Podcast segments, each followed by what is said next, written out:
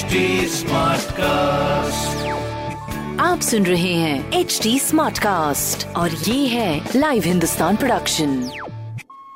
हाय, नमस्कार, मैं हूँ आरजे वैभव और आप सुन रहे हैं कानपुर स्मार्ट न्यूज़ और इस हफ़्ते में ही आपको आपके शहर कानपुर की खबरें देने वाला हूँ। खबर नंबर एक की बात करते हैं। कानपुर में एग्रो पार्क के साथ नोएडा में डेटा सेंटर और वाराणसी में स्किल सेंटर के क्षेत्र में इन्वेस्ट करेंगे सिंगापुर की कंपनी खबर नंबर दो की बात करें तो Ganga barrage water treatment plant से पाँच दिन तक बंद रहेगा पानी, जिससे जल निगम के जोनल पंपिंग स्टेशन से होने वाली जल पूर्ति पूरी तरह से ठप रहेगी। खबर नंबर तीन की बात करें तो अब कानपुर से मुंबई जाना होगा और भी आसान कानपुर से झांसी रोड पर डबल नाइन पर ट्रेन के संचालन का काम लगभग पूरा होने के बाद अब दो घंटे पहले पहुँच सकेंगे मुंबई। ऐसी खबरों के लिए आप पढ़ सकते हैं हिंदुस्तान अखबार। कोई सवाल हो तो ज़रूर पूछेगा on Facebook Instagram and Twitter हमारा हैंडल है at the rate H T